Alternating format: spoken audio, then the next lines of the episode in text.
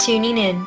My name is Gabriela Ramirez, and you're listening to Season 2, Episode 4 of Now as Then, where we discuss the ways in which ancient Egypt has changed the different aspects of our culture in our world today.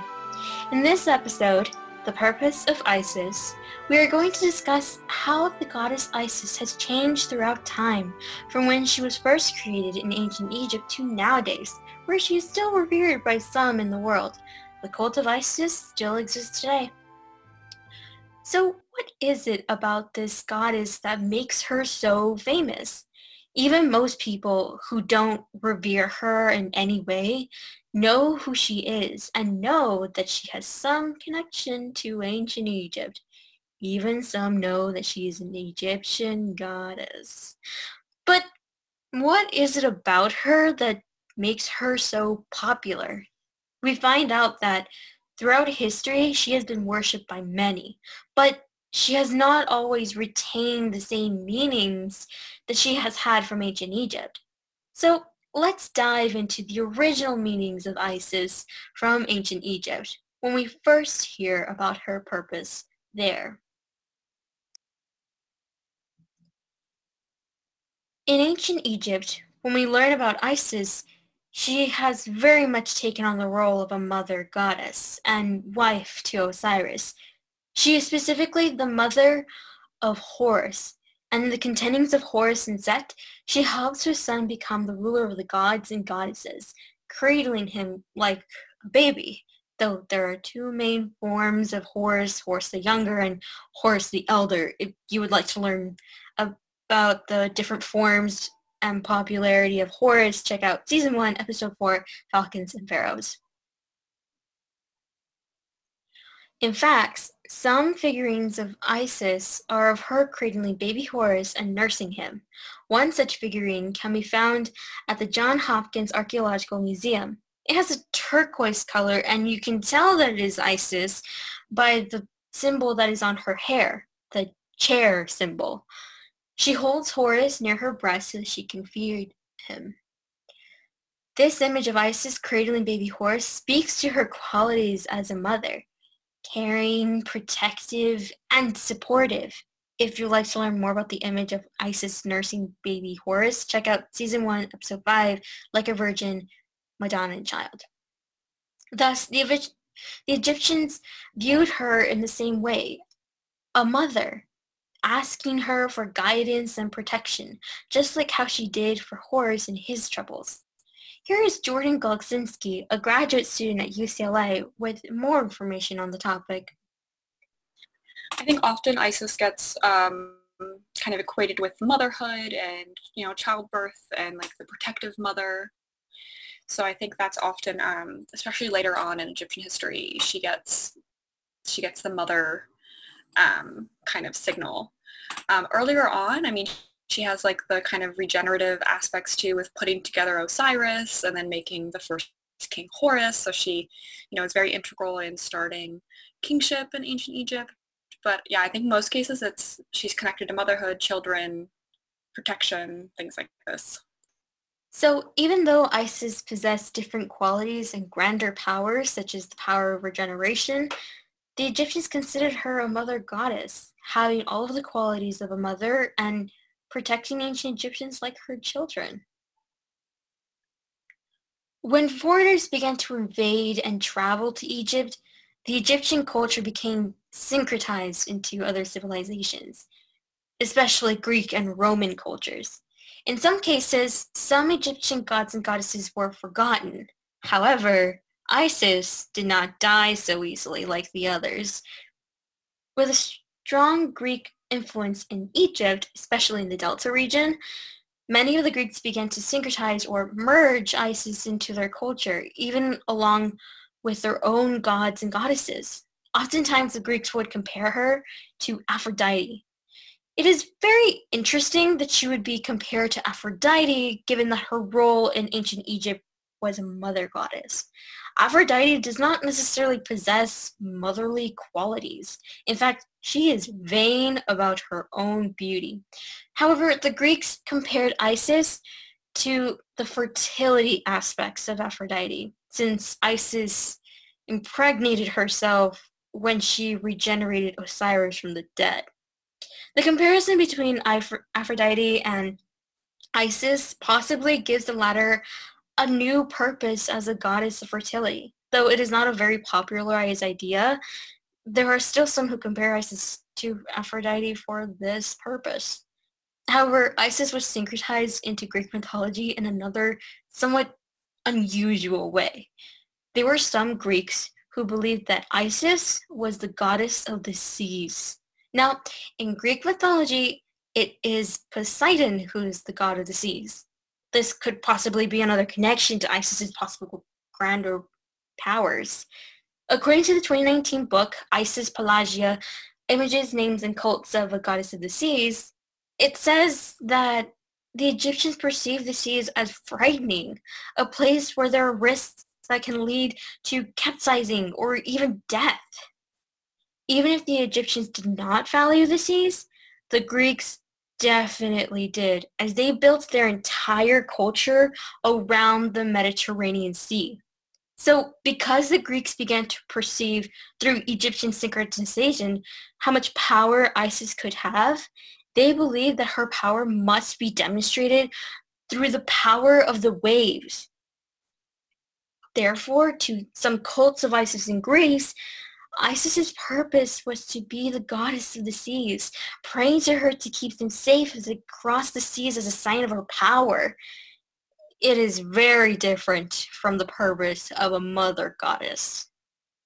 Across the pond in Rome, Isis gained huge popularity than she ever had before. There, she was so absorbed into Roman culture that she was considered an all goddess, a goddess with so much power that she had powers from most of the other deities in Roman mythology.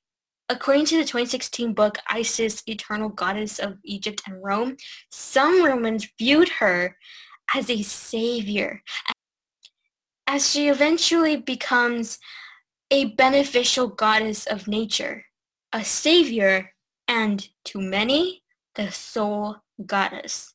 Again, the savior purpose appears in the Roman culture, attributing to her great power. And many Romans believed that she was so much more powerful than the other Roman deities that they worshipped Isis more.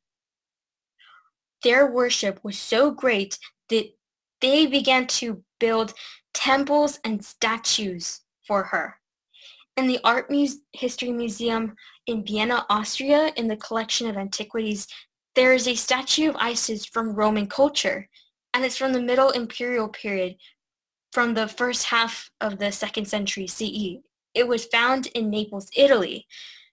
Now, this statue has some Egyptian culture on it, like the broken sistrum in her right hand, or the jar of the holy Nile water in her left hand, or maybe the headdress of the sun disk between cow horns, borrowed from the ancient Egyptian goddess Hathor.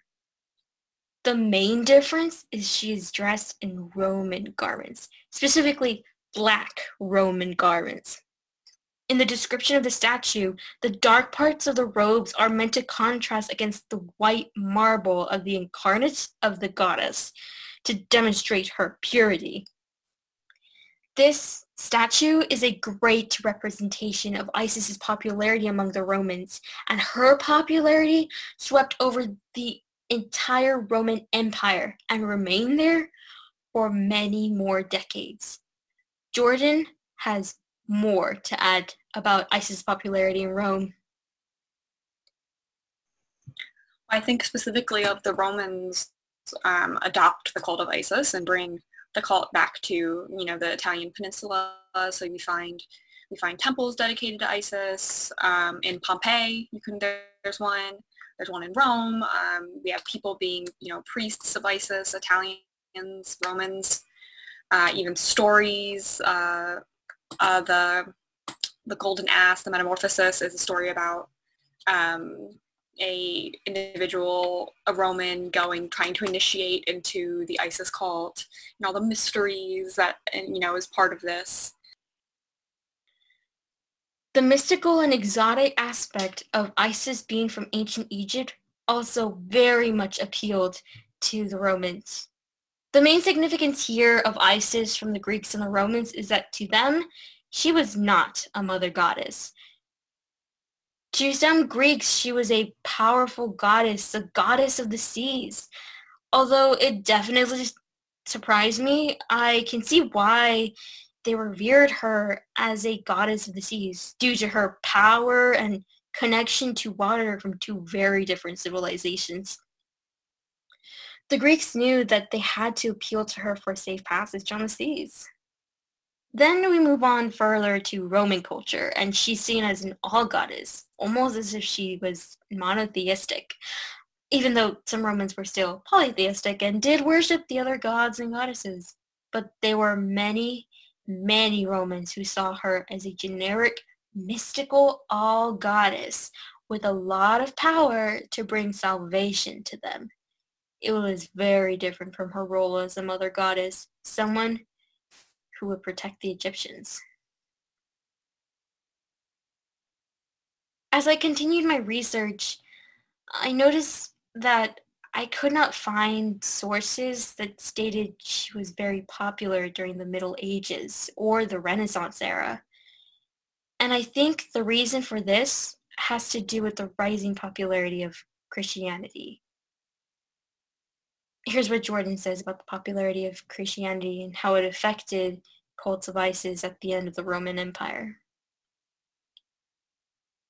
I think just that, like, but you know, Christianity being so popular, and you can't, you know, in Christian thought, you there's one God, right? You can't worship other gods. So um, the popularity of Christianity, everyone being Christian, at least in you know Europe and such, um, takes over even in Egypt, right? We have they convert very quickly to um, Christianity. So I just think, yeah, the popularity of monotheism, right, of monotheistic religions during the time, yeah, kind of take over.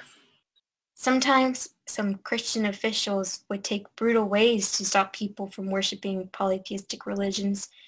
Those who were found worshiping another god or pagans were put to death. So someone who was worshipping Isis would have most likely stopped. However, this does not mean that the cult of Isis died off. In fact, the cult of Isis has been found in some unusual places. So let's move on further in time and go to County Wexford in Ireland in 1994. An article was published in the National Catholic Reporter called Goddess Isis Alive and Well in County Wexford. Now, you might be probably thinking, wait, isn't Ireland predominantly Catholic? And this article implicitly asks the same question as well.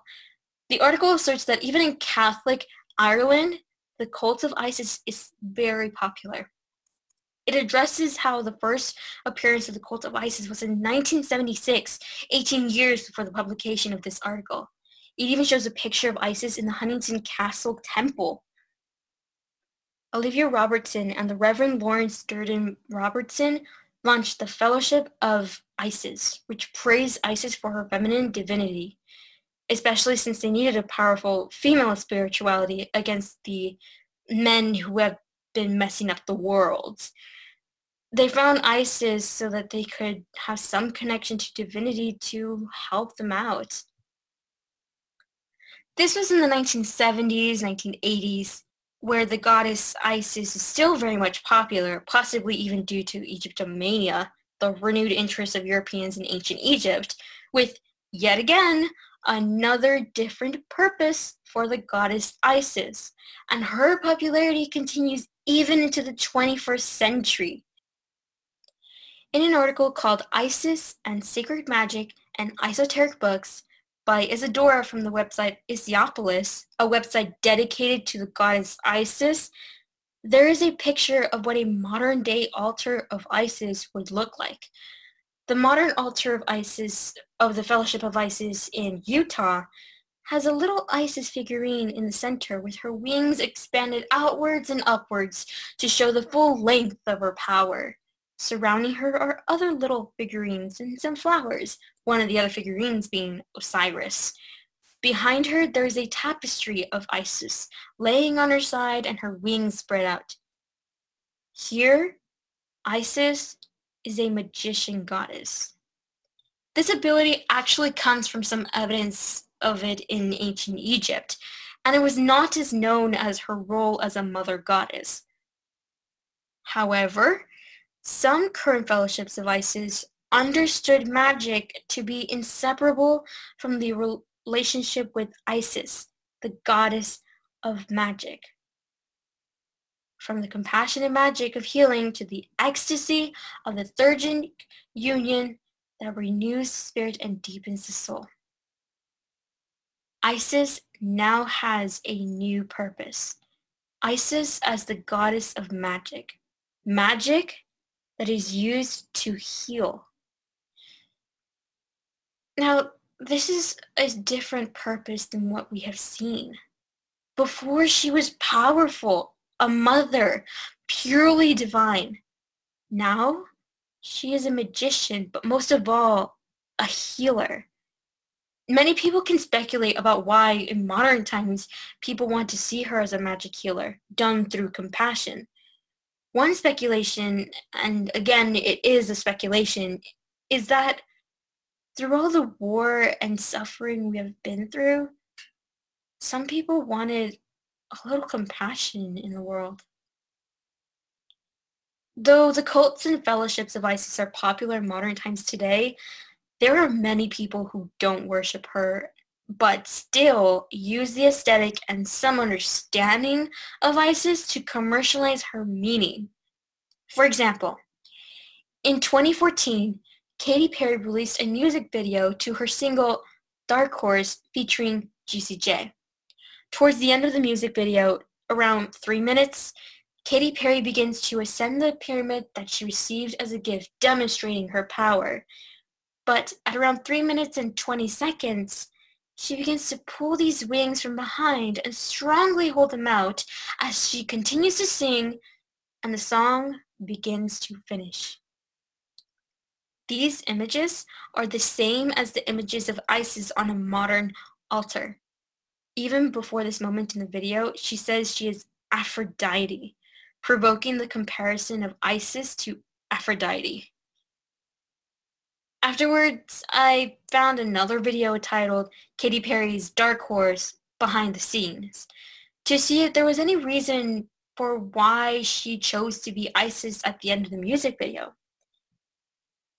Although she did mention the parts about her being Isis, she didn't give any explanation for this choice. So, I must speculate if the use of Isis is a part of ancient Egyptian commercialization or using images of ancient Egypt for someone's profits. Like I mentioned before, not many people know much about the goddess Isis. Then could it be that Katy Perry was commercializing the way Isis looked like so that she could appeal to those who might recognize that she was trying to look like Isis? She would not just be commercializing Isis, but all of ancient Egypt. She compares herself to Cleopatra as well, and there are various images of Egyptian gods and goddesses that would be in ancient Egyptian tombs. She uses the aesthetic of ancient Egypt as background to what her song is really about, telling a lover not to mess with her. Here's what Jordan says about possible commercialization in Dark Horse. I definitely think they're harkening back to these images we have from Egypt, right? Of spreading her wings, being like a, a vulture goddess, right? Of like protecting. Um, so I think they're definitely pulling on these metaphors that the Egyptians would recognize today if they saw Katy Perry's music video. But then to the Egyptians, right, this stuff was supposed to be, you know, not shown to the public, maybe kept in a tomb, kept in a temple, and in like a very sacred space and not for, you know, popular media or something like this. So I think the Egyptians would be like, you're blaspheming like the goddess, right? Um, so I think they would recognize the artistic metaphors being used, right, that recall Isis, her her headdress, maybe her garb, uh, the wings and stuff like this. Um, but I don't think they would acknowledge how she's being used, I guess, in this commercialization sense of like harkening back to this exotic Egypt, like Katy Perry was trying to do. Thus, it begs the question, is it due to reference to ISIS or mass commercialization? In conclusion, Isis had all these different purposes throughout time and space. To the Egyptians, she was a mother goddess. To some Greeks, she was the goddess of the seas, paralleling the importance of the seas. To the Romans, with which she gained much popularity, she was a generic savior all goddess, very powerful, very mystical. Then in County Wexford, 1976, she was a goddess of pure female divinity to combat patriarchy. In modern times, she is a compassionate magic healer goddess. Throughout these changes of meanings, Isis was constantly commercialized along with the rest of ancient Egypt to gain profit from her aesthetics. But why? Why Isis? Circling back to our main question, why Isis? She has developed many meanings and purposes throughout time and history that some people may not even know what is real anymore. I think, however, the bigger question is this. What was actually happening at the time when her purpose changed? With the Greeks and the Romans, they were invading and traveling to Egypt and were mesmerized with the exoticness of this place Thus came Isis as a powerful goddess with a mystical aspect. In the 1970s, the feminist movement was taking a hold in many places around the world, wanting women to have more power. Thus came Isis as a powerful feminist goddess. Nowadays, in 2020, there is still prejudice and injustice in our country and all over the world. Thus came Isis as a compassionate healer goddess. Even in the Middle Ages and Renaissance era, when she was not popular, Christian officials persecuted those who worshipped polytheistic gods and goddesses. The main common denominator is this. Something major happened. Added with the exotic aspect of Isis and ancient Egypt, that prompted people to change ISIS's purpose to fit the times. All of this could be speculation, but I'll leave you with this thought. There are some people who love the aesthetic of ancient Egypt and its popularity, and to some extent the power that Isis re- represents. So maybe that's why the goddess Isis appeals to them so much. Whether it is true reverence or commercialization, ISIS has some great importance to most people in the world today. Thank you for listening to this episode of Now As Then. If you're interested in more content like this, be sure to check out our other episodes of Now is Then. I'd like to give a big thanks to Deidre Whitmore of Digital Archaeology Lab Cotsen Institute, Robin Price, Simon Lee, Catherine Capsidelis, Jet Jacobs of UCLA Library Special Collections, and Martin Brennan of Scholarly Communication Education for making this podcast possible. I want to give a special thanks to my interviewee Jordan Golczynski for her input in this episode. Again, thank you so much for listening and stay healthy.